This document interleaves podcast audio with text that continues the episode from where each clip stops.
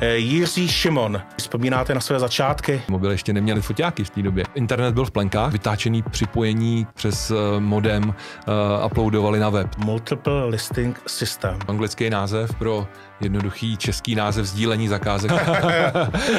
Podpláceli jste paní trafikantku o vydání aktuální anonce? Vycházel jeden týdenník, jmenoval se Mělnicko a oni už ho měli v úterý večer na jedné benzínce na Mělníku, takže jsme, že jsme taky začínali jako většina makléřů na studeném volání klasicky. A, no a co teď budeme dělat?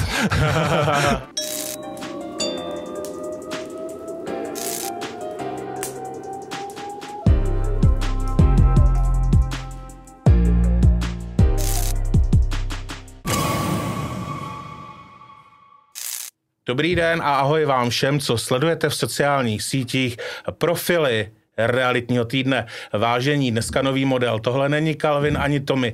To je brand, hodně dobrý brand realitního týdne. A naším dnešním hostem je eh, Jiří Šimon, realitní makléř. Vítejte v realitním týdnu. Zdravím uh, všechny posluchače a zdravím Mimira. Děkuji za pozvání. Eh, výborně.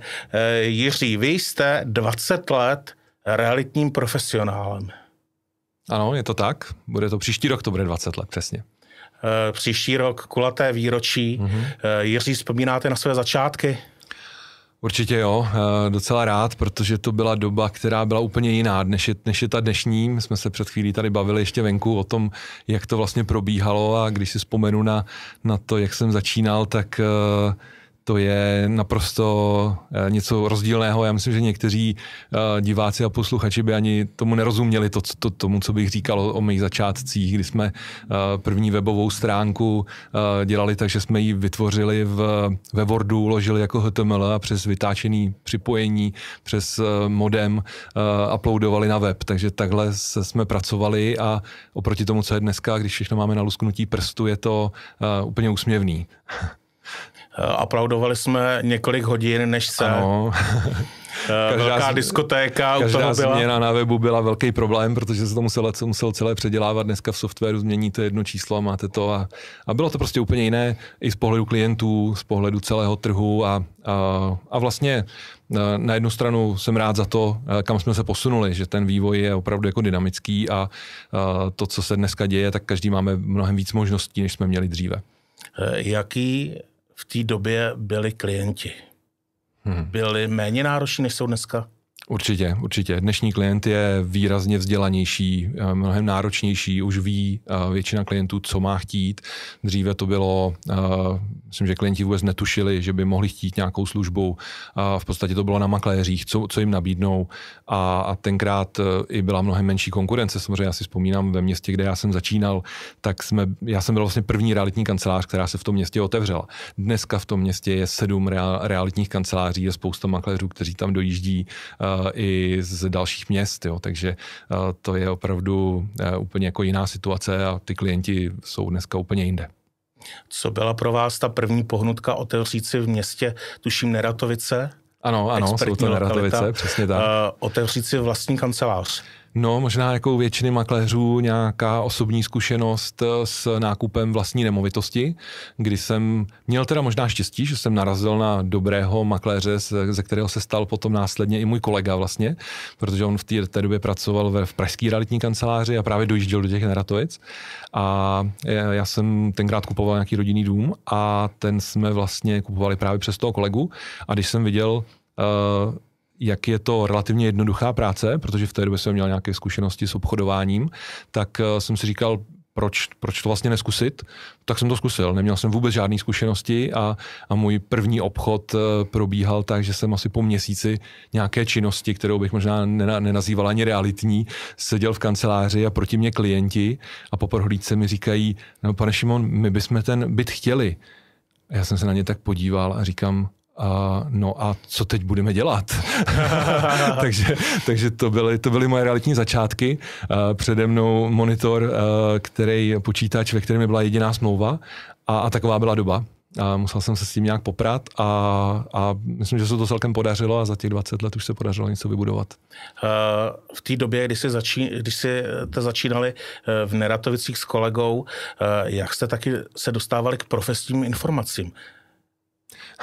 No, jako velmi těžko, protože v podstatě skoro žádné informace na trhu nebyly internet byl v plenkách, jak jsem říkal, my jsme používali takovýto vytáčený připojení k internetu a na internetu v podstatě žádné informace nebyly. V té době už fungovala asociace realitních kanceláří, takže ta poměrně dost pořádala různé kurzy, jako jeden z mála vlastně, takže já jsem pak následně asi rok na to absolvoval takový ten desetidenní kurz jako realitního makléře v asociaci, pak jsem si ho ještě jednou zopakoval a bylo to jako velmi těžký, no určitě eh, to bylo eh, velmi náročné získávat nové informace. Chodilo se do knihoven, počovali se odborové časopisy? No, v podstatě skoro jo. Eh, dneska to, ten komfort toho kliknutí, striče Google. Jsme úplně jinde dneska, no. V té době jaké byly provize? Vyšší nebo nižší, než jsou dneska? Já myslím, že co se týče procentuální částky, tak jsou vlastně velmi podobné, tam se toho moc nezměnilo, ale samozřejmě změnilo se to vzhledem k výši cen, protože tenkrát eh, třeba v, konkrétně v Neratovicích byla průměrná cena bytu někde kolem milionu korun. Wow. Takže ty naše, ty naše provize byly někde v řádu 40 tisíc a to byla vlastně celkem jako standardní provize. Dneska ten samý byt stojí 3,5 milionu, takže při 4% provizi si to dokáže asi každý spočítat, že je to výrazně více, výrazně více peněz a samozřejmě eh, na druhou stranu musím říct, že ta dnešní doba díky tomu, že přináší Eh, mnoho jako nároků na práci makléře a pokud jako makléř svoji práci chce dělat dobře, tak je potřeba, aby investoval do té zakázky uh, z peníze, což jsme tenkrát úplně tak nemuseli možná. Fotili jsme to na mobil, no, ani ne na mobil vlastně, tenkrát jsme měli uh, kompaktní foťáky, protože mobil ještě neměli foťáky v té době. A uh, bylo to prostě jednodušší ta práce v tomhle a levnější, uh, takže vlastně makléř jako nemusí tolik, tolik investovat.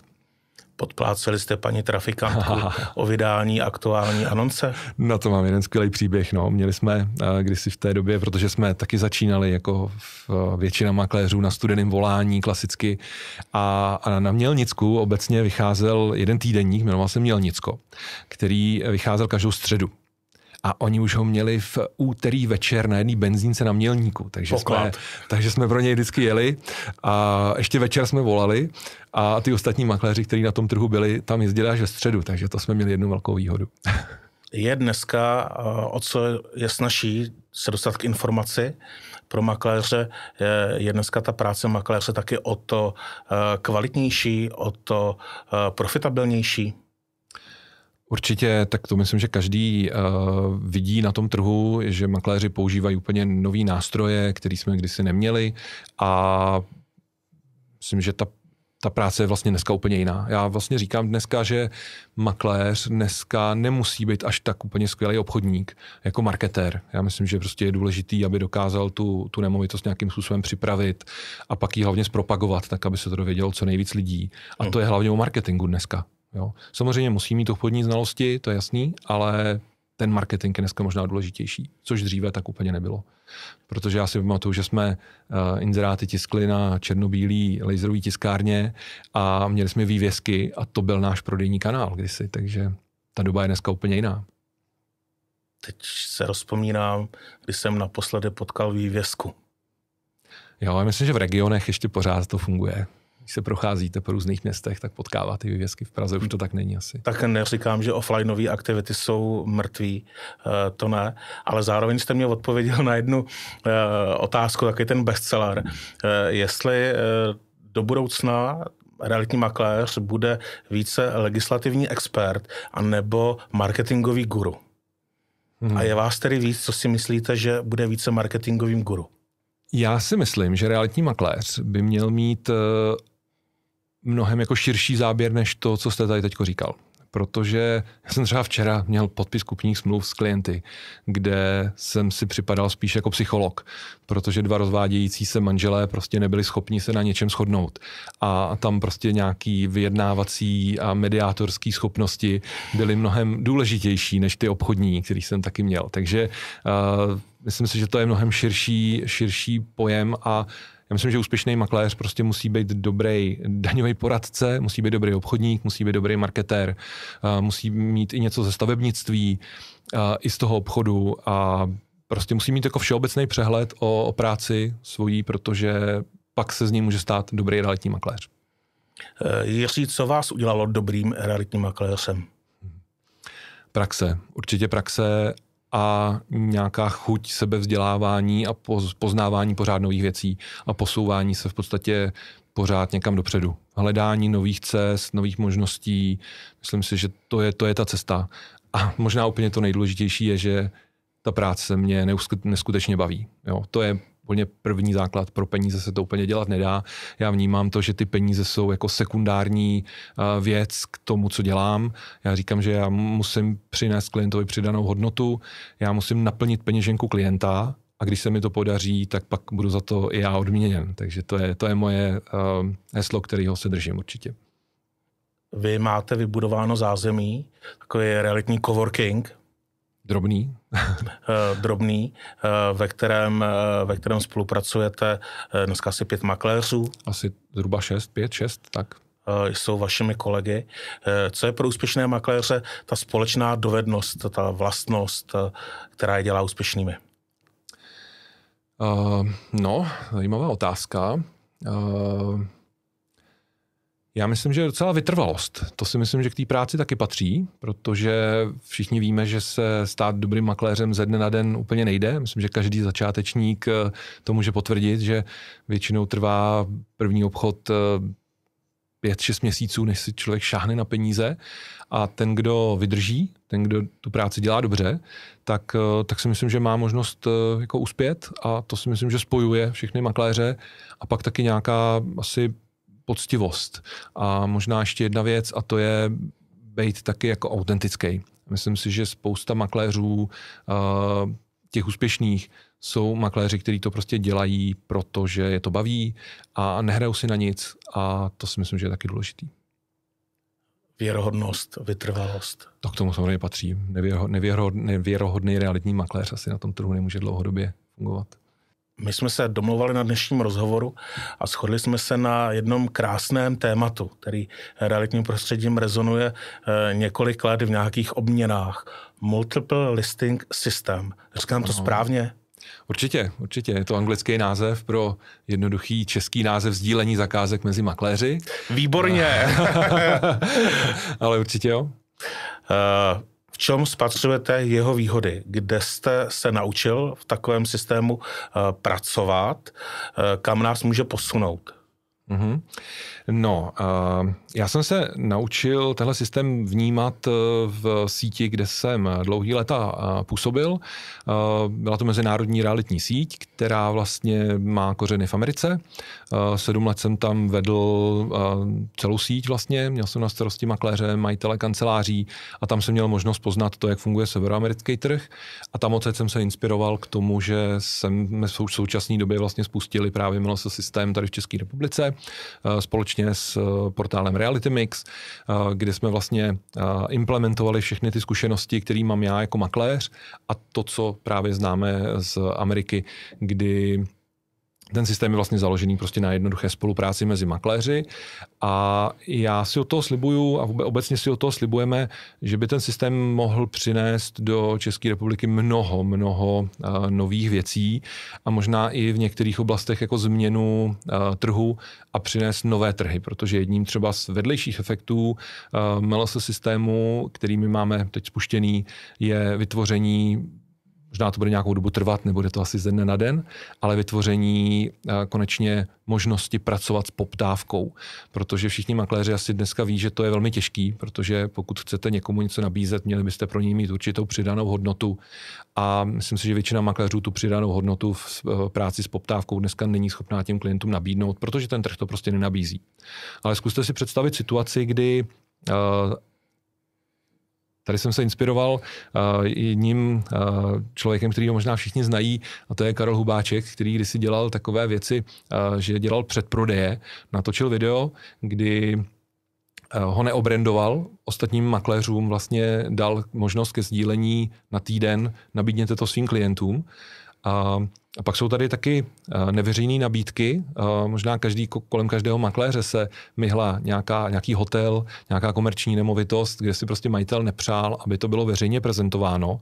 A ty možnosti vlastně obchodovat s takovou zakázkou jsou velmi omezené, protože... Aniž bych podrazil klienta. A přesně tak, protože vy to můžete říct svým kolegům, svým známým klientům, ale vlastně nemůžete to šířit nějakým způsobem globálně. Ten náš systém by měl umožňovat nebo umožňuje uh, sdílení neveřejných nabídek mezi makléři, takže vy to budete moci být schopni dát všem makléřům najevo, že máte na prodej takovouhle nemovitost. To samé s tím předprodejem, protože od doby, když makléř nabere nemovitost, má podepsanou exkluzivní smlouvu, tak než jí dá na trh, tak uplyne nějaká doba, několika dní minimálně, než se zpracuje nějaká prezentace a tak dále. A vlastně to je doba, kdy už to může nabízet, ale nenabízí a je možný to dát do předprodeje, ostatní makléři s tím můžou pracovat a z toho se může stát za prvé nějaká prodejní výhoda pro, nebo náběrová výhoda pro makléře, protože najednou s tou zakázkou nebude pracovat jenom ten jeden makléř, ale budou s ní pracovat vlastně všichni makléři na celém trhu, můžou přivést klienta a můžeme tím vybudovat vlastně uh, trh poptávek. Protože představte si, že my jako makléři budeme mít k dispozici systém, ve, který, ve kterým tyhle ty zakázky budeme moc najít. A teď se na nás začnou obracet ti kupující, ti zájemci, kteří vlastně budou chtít, aby jsme jim to představili, aby jsme, jim do, aby jsme je do toho systému pustili, aby jsme jim ukázali ty nemovitosti. A tam si myslím, že je obrovská příležitost pro vybudování trhu poptávek, aby se konečně makléř stal i pro toho poptávajícího klienta žádaným zbožím. Aby, aby za námi ti poptávající chodili a říkali, nemáte něco podpultového? A my jsme jim dokázali odpovědět, ano máme. Máme tady předprodeje a mělo to formu a, měla, a byla ta forma celorepubliková. Takže to je něco, co spouštíme. A potom vlastně druhá, a to je ta hlavní část, a to je sdílení klasických zakázek mezi makléři, kdy já doufám, že když si uvědomuju, že ta dnešní doba tomu vlastně moc nenasvědčuje, protože dneska všichni víme, makléř prodá všechno, nemá moc potřebu se dělit, víme to, je to tak, ale já jsem na tomto trhu taky poměrně docela dlouho a zažil jsem tu dobu roku 2008, kdy jsme zjistili, že všechno neroste jenom do nebe a ona možná ta doba brzy přijde, možná jo, možná ne, uvidíme. Ale a, rok 2008 to byly jiný spouštěcí fundamenty, než ty, které očekávám, určitě, že nám spustí určitě. Eh, pokles eh, určitě. v současné době. Na jednu stranu vidím tam poměrně dost eh, podobných prvků, který se děli tenkrát. Ale který, jenom aby jsme si řekli, a, já myslím, že ke krizi se musí těch prvků sejít víc. Ano. Teď někde v nějakých diskuzích podobnej, růst výše mm. Podobnej, podobnej, sen, podobnej ten sentiment vidím v té blbý náladě, protože tenkrát eh, to tady vlastně v Čechách nemělo reálný základ. To byla hypoteční americká krize, která v Čechách neměla, hm, v podstatě tady žádná hypoteční krize nebyla, ta byla v Americe. Ale ona spustila uh, takovou tu lavinu té blbý nálady. Jo? Všichni si najednou začali uvědomovat, uh, ono to nemusí všechno jenom růst, uh, bude hůř, začneme víc šetřit, možná než investovat, a to způsobilo to, co se pak dělo následně. Zamrznutí trhu na minimálně rok, kdy se vlastně skoro přestalo obchodovat, protože kupující nebyli ochotní už platit ty ceny, které byly na tom trhu tenkrát. Uh, radši vyčkávali, všichni spíš, než by investovali, tak čekali a došlo k zamrznutí trhu. A ono teď se děje vlastně něco podobného. Když, to, když se rozhlídnete kolem sebe, vidíte stoupající ceny energií, vidíte to, co se děje v zadlužení státu a, a, a Česká národní banka v minulý týden zvýšila úrokové sazby, což má za jasný důsledek jako zpomalení růst sazeb hypoték a v tu chvíli ta investiční já nevím, moje zkušenost teď je taková, že 70% nemovitostí minimálně tady v Praze uh, kupují lidi jako investici. A kupují ji proto, protože úrokové sazby jsou na 2,5-2-3%, ale až ta, až ta úroková sazba bude 4, 4,5 možná příští rok, tak uh, si možná tihle lidé začnou pokládat otázku, jestli se jim to vůbec vyplatí, jestli jako chtějí takhle drahé hypotéky a až z toho trhu odejdou tito, tak kdo tam vlastně zůstane. Mm-hmm. Takže nechci, nechci říkat, že uh, nás čekají nějaký horší časy, ale vidím tam podobný uh, ty fundamenty ty blbý nálady, uh, kdy prostě všichni víme, že se nějak s tím státním dluhem brzo budeme muset vypořádat. Uh, ceny energií nejspíš nespadnou na úroveň loňského roku a vlastně bude tak nějak hůř možná jako ve všech segmentech. A to by mohlo být ten spouštěč toho, co se, co se možná na tom trhu uh, příštím roce odehraje. Čekáte příští rok, 2022, 2023? Já myslím, že příští rok. Eh, příští rok. Čili tahle ta situace eh, dovede makléře k uvažování více o té spolupráci, ano. o tom sdílení zakázky. Přesně tak, protože já když si uvědomím, že by jsem tenkrát v tom roce 2009 měl k dispozici tenhle ten systém, tak bych měl vlastně další kanál, který můžu prodávat nemovitosti, který se tenkrát velmi těžce prodávali. A já si moc dobře vzpomínám na ten rok 2009 a 10, kdy ta situace byla úplně opačná tomu, co je třeba teď tady aktuálně, kdy teď tomu trhu vládnou naprosto prodávající, kteří si určují ceny, určují si podmínky. Ale taky si pamatuju dobu, kdy tomu trhu vládli kupující, kteří chodili na prohlídky a říkali, jo, vy za ten byt chcete 3 miliony, já vám dám dva a berte nebo ne. A ve finále ho získali, protože když rok ten eh, majitel nemohl tu nemovitost prodat, protože ti kupující tam nebyli, tak eh, to je situace, která jako je nepříjemná pro ty prodávající, protože nedostanou tolik, kolik dostal soused před půl rokem, ale prostě byla to nějaká změna situace a mít v tu dobu možnost dalšího prodejního kanálu, což by ten systém MLS vlastně umožňuje pro makléře, tak uh, určitě by to je to příležitost pro, pro celý realitní trh. Uh-huh. Uh, takže makléř se u vás zaregistruje v nějakém prostředí ke sdílení poptávky? Nabídky? Nabídky, poptávky? Nabídky, nabídky, poptávky. Tak. Uh, kolik moc za to bude stát? Ten, Co moc ten vstupní práh tam není vlastně žádný, uh, tudíž v podstatě dnes je to, protože ten celý systém běží na platformě Reality Mixu, což je třetí možná čtvrtý největší realitní portál, který asi všichni makléři znají. Uh, takže ten, kdo dneska používá Reality Mix, tak se může zaregistrovat zdarma do, do toho portálu, začít využívat ten systém a jediná platba, která tam uh, vlastně s tím je spojená, je poměrně dost věc, která taky na českém trhu ještě nemá obdoby. Uh, tam jsme se inspirovali právě něčím, co existuje v Americe v jedné, v jedné mezinárodní síti a to je převzetí zakázky na svůj vlastní web Každý, kdo se do toho systému zapojí, tak má automaticky zdarma webovou stránku, která je obrandovaná pouze jeho jménem a jeho kontakty. Není tam žádné, žádné logo nikoho. Tuhle tu stránku má zdarma. Na ní se zobrazí všechny jeho zakázky. A kromě toho si z toho systému může za nějaký poplatek převzít zakázky, eh, které tam jsou eh, od ostatních makléřů ke sdílení a když se zase vrátím zpátky jenom pro příklad toho, kde si, jak by se to dalo krásně použít do těch mých rodných Neratovic, tak eh, v Neratovicích prostě to je relativně malý trh, tam vždycky najdete v portfoliu 10 až 20 nemovitostí. A já si dovedu představit situaci, kdy jsem ten makléř v těch Neratovicích a převezmu si do svého portfolia všechny nemovitosti, které tam jsou a stanu se prostě specialistou na tu lokalitu. Všichni na mém webu najdou všechny nemovitosti, které v celých Neratovicích jsou na prodej, i když nejsou moje, ale já s nimi můžu obchodovat, protože je mezi sebou sdílíme jako makléři. Mm-hmm. Ono je to potom asi o té logice práce s kontakty. Ano. Eh, systém, eh, systém je nastavuje nějakou práci s kontakty. Dobře. Jaký jsou další důvody, proč bych měl být součástí takového systému?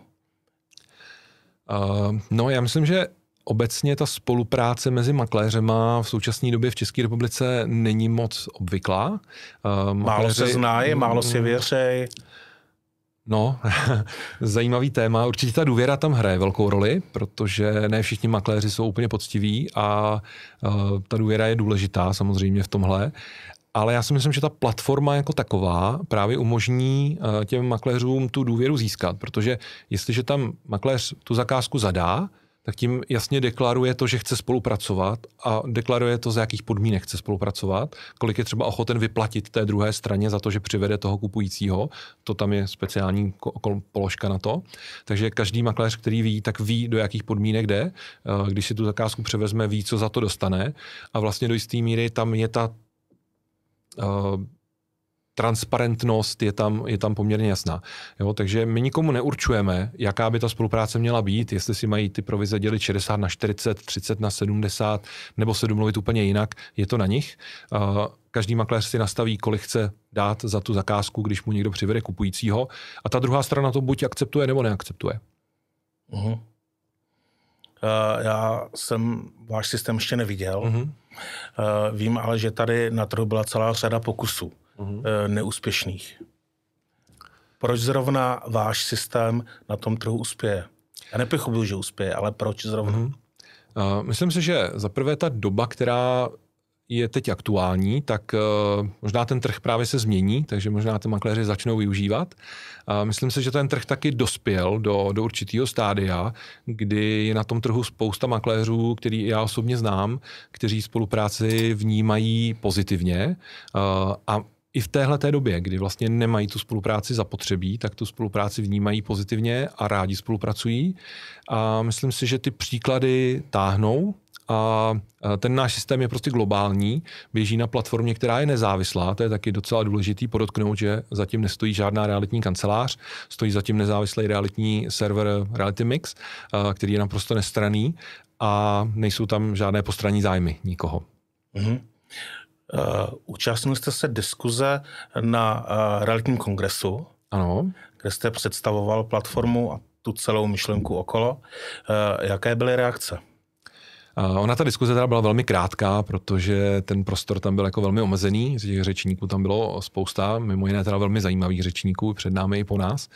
A v podstatě z toho, co jsem měl možnost zaregistrovat, tak e, očekával jsem e, mnohem větší, respektive když je něco nového, tak tomu spousta lidí nevěří a dost často hejtuje.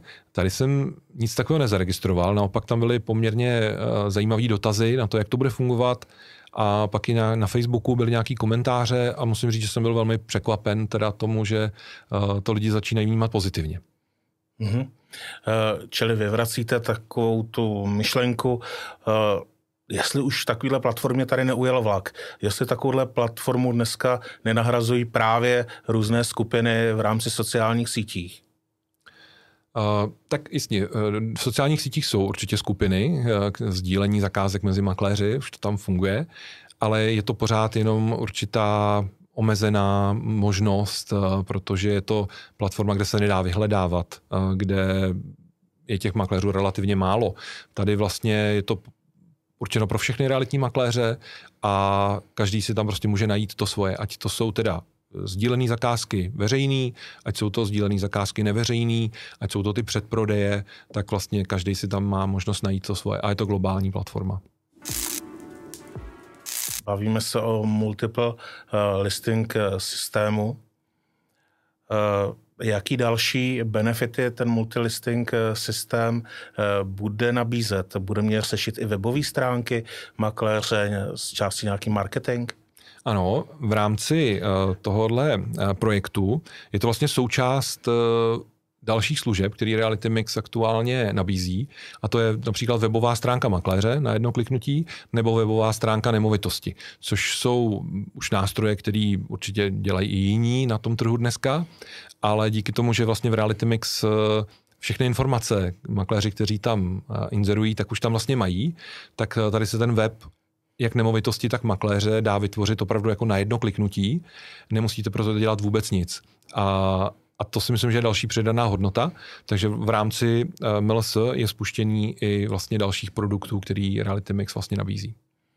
Výborně. Eh, bude se tam moct také řešit třeba financování nemovitostí? Tuhle oblast jsme do toho nezahrnuli zatím. My jsme eh, spustili ten, eh, ten produkt vlastně v eh, módu, který je teď aktuálně provozu schopný, funkční, jsou tam tyhle ty tři základní věci, ale bavíme se i o nějaké nadstavbě třeba pro developery, protože možná by se mohlo dařit i změnit trošku trh developerů, kdy developer, který chce prodat, třeba menší developer, který chce prodat nějaký developerský projekt, možná si nemusí najímat třeba jednu realitní kancelář, ale může to prostě dát do MLS systému a všichni makléři, kteří na tom trhu budou, tak můžou přivádět tomu developerovi eh, klienty. Takže to může být jako obrovská revoluční změna v prodeji třeba developerských projektů menších. Vel, velcí developeři samozřejmě mají své prodejní kanály, ale ti menší developeři by tohle mohli taky využívat. Mm, pro ně v současné době de facto žádná platforma taková neexistuje. Ne, ne. Eh, výborně.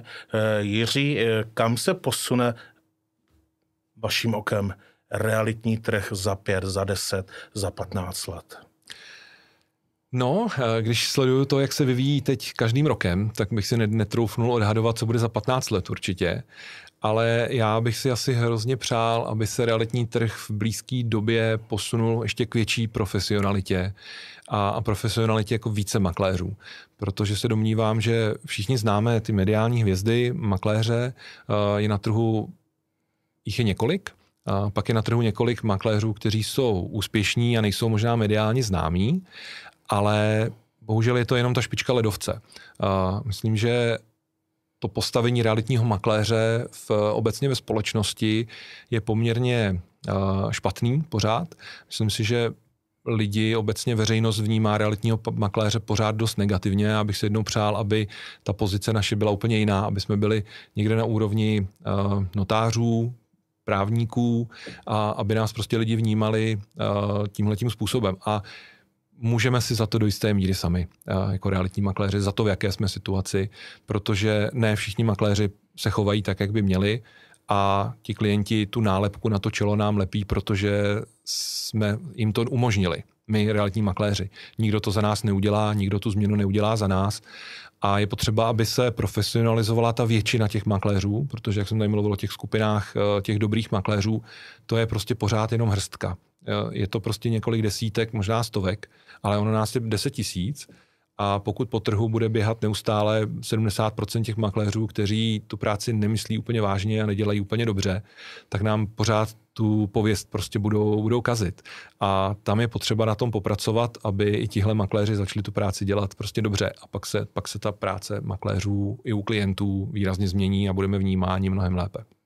Eh, říkáte popracovat, eh, co tím konkrétně myslíte? Uh, určitě každý makléř má většinou, pracuje v nějaké kanceláři, myslím, že tam to začíná od toho manažera, my jsme se o tom bavili, že někdy je i problém v tom managementu té kanceláře, protože, jak se říká, ryba smrdí od hlavy. Jsme vedli totiž krásnou diskuzi před vlastním ano. natáčením. Jestli pomůže kultivaci realitního trhu více manažerského vedení na nebo v kancelářích, na pobočkách, v sítích. Mm-hmm. Jestli skutečně dobrý realitní makléř nemá zůstat uh, být dobrým realitním makléřem mm-hmm. a nepřibírá si k tomu tu manažerskou zodpovědnost a uh, manažerský styl vedení kolektivu, týmu. Uh, já jsem, já jsem, jak jsem říkal, sedm let vedl síť realitní a tam jsem nabil prostě zkušeností a dojmu toho, že pokud chcete dělat opravdu dobře realitní kancelář, chcete být majitelem kanceláře, tak není možný u toho v podstatě být jako realitní makléř zároveň, protože je to úplně jiná disciplína. Realitní makléř musí mít úplně jiný skilly, než má, než má manažer kanceláře. A proto, abyste vybudovali dobrou realitní kancelář, tak potřebujete těm makléřům vytvořit zázemí. A to zázemí spočívá v tom, že třeba nového makléře prostě přivedete k tomu úspěchu. A přivedete ho tam jenom tak, že ho v podstatě povedete za ručičku, protože všichni víme, že start realitního makléře není vůbec jednoduchý, než si šáhne na první peníze, trvá to dlouho a to, co může ten majitel té kanceláře proto udělat, aby si ten makléř šáhl dříve na ty peníze, je v podstatě denodenně ho vést, říct si vždycky, co, co se stalo včera, co uděláme dneska, jak to uděláš, pomůžu ti s tím. A na denní bázi vést prostě makléře tak, aby se stal úspěšným. A já si myslím, že skoro každý, kdo má určitý, in, určitou inteligenci, tak může být úspěšný v realitách. Ona to není žádná uh, atomová věda. Uh, stačí se naučit prostě pár věcí a pak je dělat, mít vytrvalost a mít to dobré vedení. A tam si myslím, že to začíná. Určitě Takže v tom vedení profe- profesionalizovat vedení kanceláří. Ano. ano. Odhaduje 70% realitních kanceláří není ve vlastním profitu. No, a pokud nejsou ve vlastním profitu, tak je to přesně ten problém toho, že nedokázali ty makléře dostat do situace, aby oni byli v profitu, protože uh, první předpoklad toho, aby ta kancelář byla úspěšná, je, že musí mít úspěšní makléře, kteří jsou úspěšní a vydělávají peníze. Hmm. Uh, jaký jsou skily úspěšného makléře? Hmm. Skily úspěšného makléře. Uh, myslím, že První je určitě vytrvalost. Jestli se v nich poznáme, jo, v té odpovědi, jestli jsem to já. Myslím, že jako důležitá je vytrvalost, protože nic není ze den na den a je potřeba na těch věcech opravdu jako pracovat dlouhodobě. Potom Myslím, že taky takový obyčejný lidský přístup a pracovitost. To si myslím, že spousta makléřů jako velmi podceňuje, protože já jsem vedl možná stovky pohovorů s makléřema, kteří se ucházeli o práci. A, a vyšlo mi z toho vlastně tři základní věci, že makléř, který chce pracovat v realitách, tak má představu v tom prvotním kontaktu, že ta práce jsou velmi jednoduše, rychle, vydělaný velký peníze. On je to přesný opak. To víme všichni, kdo už makléři dělají, nebo dělají makléře, tak, tak víme, že to prostě je přesně naopak. Je to za dlouho, je, hodně to bolí a ty peníze přichází prostě postupně a je potřeba proto jako hodně pracovat. A já myslím, že dneska spousta lidí obecně jako nechce moc pracovat a chce vydělávat velký peníze a to se prostě úplně vylučuje. Mm. Tak to jsou ty skily pro úspěšného realitního makléře a ty skily pro úspěšného realitního manažera. Mm. No, pro, realitního manažera uh, je to o nějaký empatii, vnímání toho makléře, co vlastně on potřebuje a být tím podporovatelem. To je úplně jako nejdůležitější. Pomoct tomu makléři v tom, aby uh, prostě on byl úspěšný. V čem potřebují makléři nejvíce podpory? V čem potřebují makléři podpory? Uh, myslím, že na začátku určitě uh, v každé kanceláři si základně makléř musí projít nějakým školením.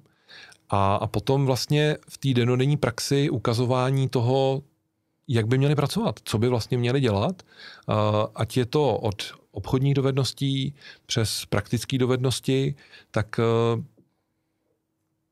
ona, ta práce vlastně obsahuje mnoho, mnoho věcí, které ten makléř musí zvládnout a ten manažer je tam od toho, aby ho tím provedl.